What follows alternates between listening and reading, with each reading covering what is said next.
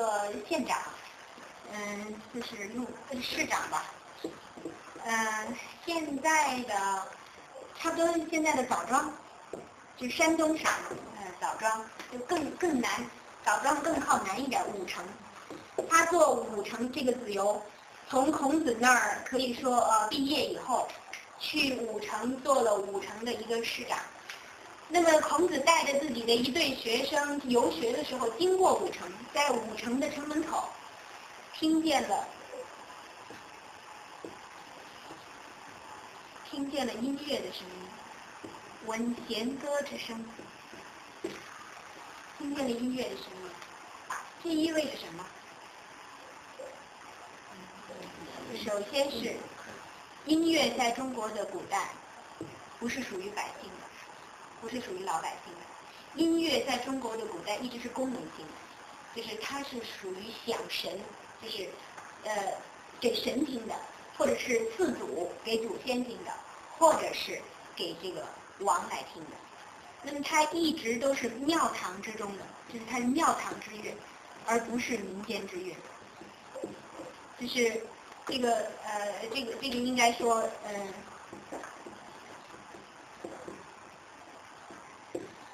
所以后来在孟子的时候，有一个呃，有这么一天，就是就是呃，梁惠王问这个孟子说：“您哎，您孟子去欣赏一个一个名胜。”这个梁惠王问孟子说：“哎，你也喜欢这个吗？”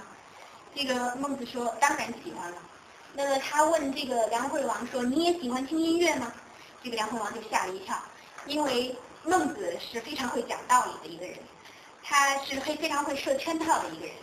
就是这个梁惠王，就是觉得自己自己是甘于游乐的一个人，就是特别喜欢享乐，所以他就看孟子对他提的这个问题是个圈套，所以他说：“我所好之乐，非不是这个先王之乐，我所好的乐是正位之乐，是民间的民间的乐曲。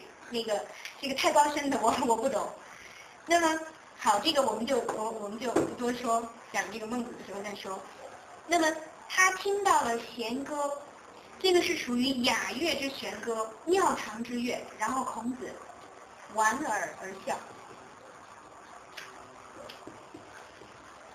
什么叫做莞尔而笑？我们想象一个笑容，什么样的笑容是莞尔而笑？嗯、这不是，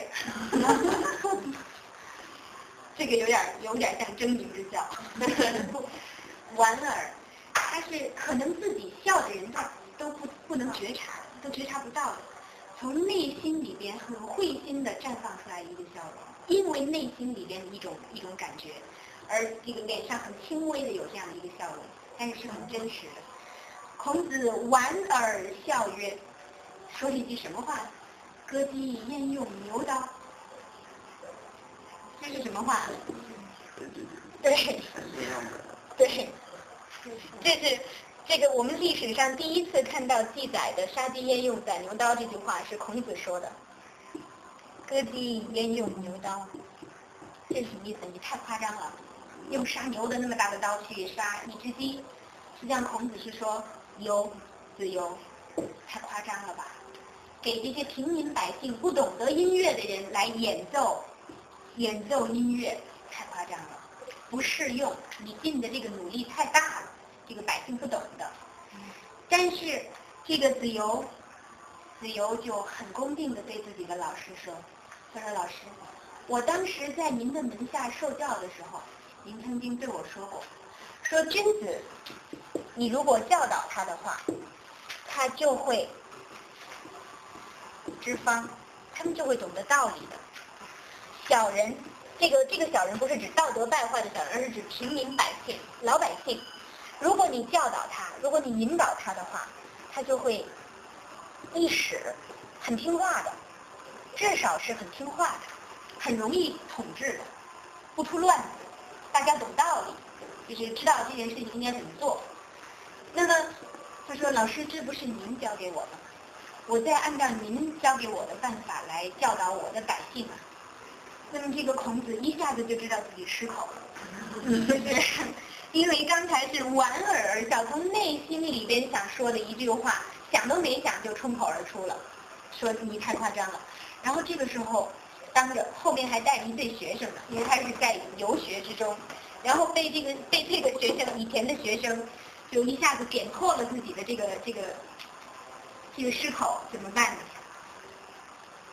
我们说圣人，他应该是圣人无秽，对不对？应该是不隐恶、不虚美的，就是自己好的地方也不去张扬，自己不好的地方，但是要要这个诚诚恳的、很坦率的承认下来。但是孔子到底是一个人，那么他还是要有老师的面子，所以他对自己的学生说：“说二三子治之。”他回过头来对自己身后的那些学生说：“二三子，你们，你们，呃，不是，你们记住这句话。”是，你们记住刚才他说的那句话，说我前言戏之耳。对，我不过是跟他开玩笑罢了。